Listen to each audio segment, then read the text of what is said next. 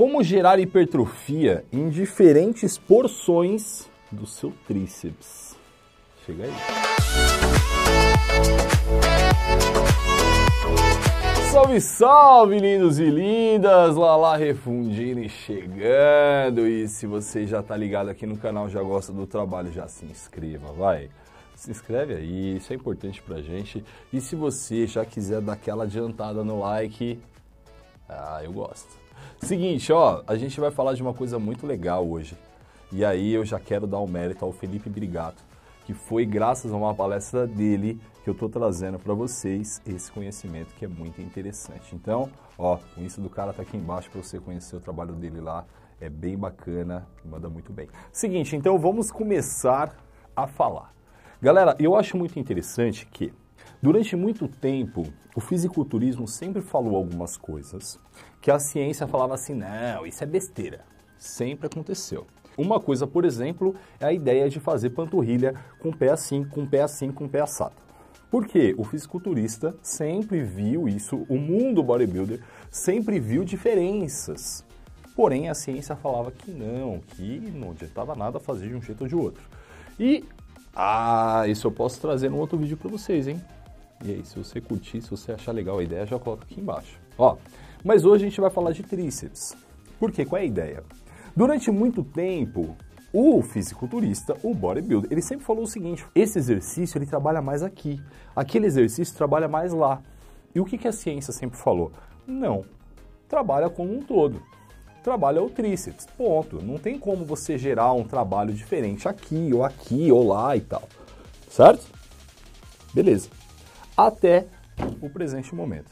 E aí, olha que coisa interessante. Porque durante muito tempo se media o que a gente chama de área de secção transversa. O que é isso, Lárcio? É o volume do músculo, tudo bem? Mas sempre se media basicamente na onde o músculo é maior. A gente chama isso de ventre muscular. Então não se levava em consideração se hipertrofiava mais aqui ou mais lá. E sim, se hipertrofiava ou se não hipertrofiava. E claro, se sim, o quanto hipertrofiava. Legal. Porém, aí Felipe Brigato trouxe um estudo mostrando o seguinte. Colocou uma galera para fazer o tríceps testa. E aí é exatamente esse cara aqui, ó. Beleza. Outra galera colocou para fazer o tríceps supinado. Hum. E aí vocês viram aí que o modelo, eis aqui a pessoa em questão, que diga-se de passagem, esses vídeos ensinando a fazer o exercício da forma certa e como intensificar o trabalho, eles estão dentro de um programa chamado Braço Giga. Ah, o Braço Giga, que foi um programa que eu desenvolvi para desenvolver o braço da galera. Então, já faz o seguinte, se você quer desenvolver braço, tem interesse em alguma coisa do tipo, faz assim, ó, aqui embaixo na descrição tem um link para você conhecer esse programa. Mas aí vamos voltar. Qual foi a grande descoberta dessa galera? Quando o pessoal fez o tríceps testa, teve uma hipertrofia mais que a gente chama proximal. Calma, eu já vou te explicar isso. E a galera que fez o supinado teve uma hipertrofia mais distal. Lárcio, explica que negócio é esse aí. Então, proximal é mais próximo ao centro do seu corpo e distal mais distante do centro do seu corpo. Então, o pessoal que fez o testa teve uma hipertrofia mais próxima aqui do, sabe, sovaco, é, da axila, para ficar mais fofo, né?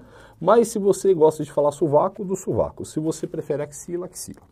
Já a outra galera que fez o supinado teve uma hipertrofia maior aqui na parte de baixo, próxima do cotovelo. E aí você vai ver nessa figura exatamente o gráfico de medida de qual parte hipertrofiou mais. Olha que interessante. Então você percebe que a cabeça longa do tríceps, essa parte maior aqui, ó, hipertrofiou mais com testa. Já o supinado hipertrofiou mais essa outra porção que a gente chama de cabeça média ou cabeça lateral.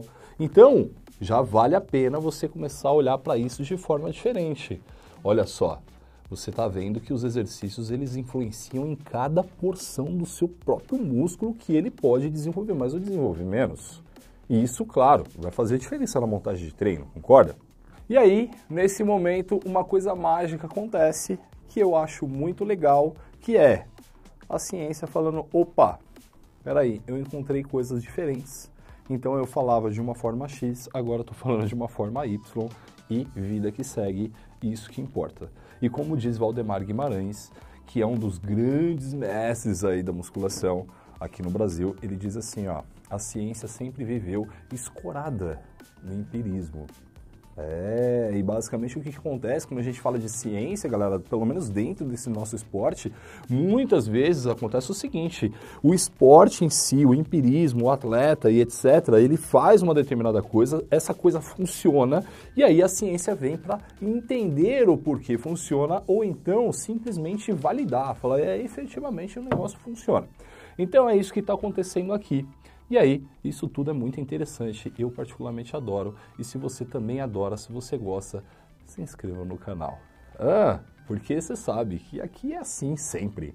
E se você gostou desse vídeo, já deixa aquele likezão e aqui embaixo tem o meu Insta, que eu faço questão gigante de ter você lá comigo. Vai ser um prazer te receber lá.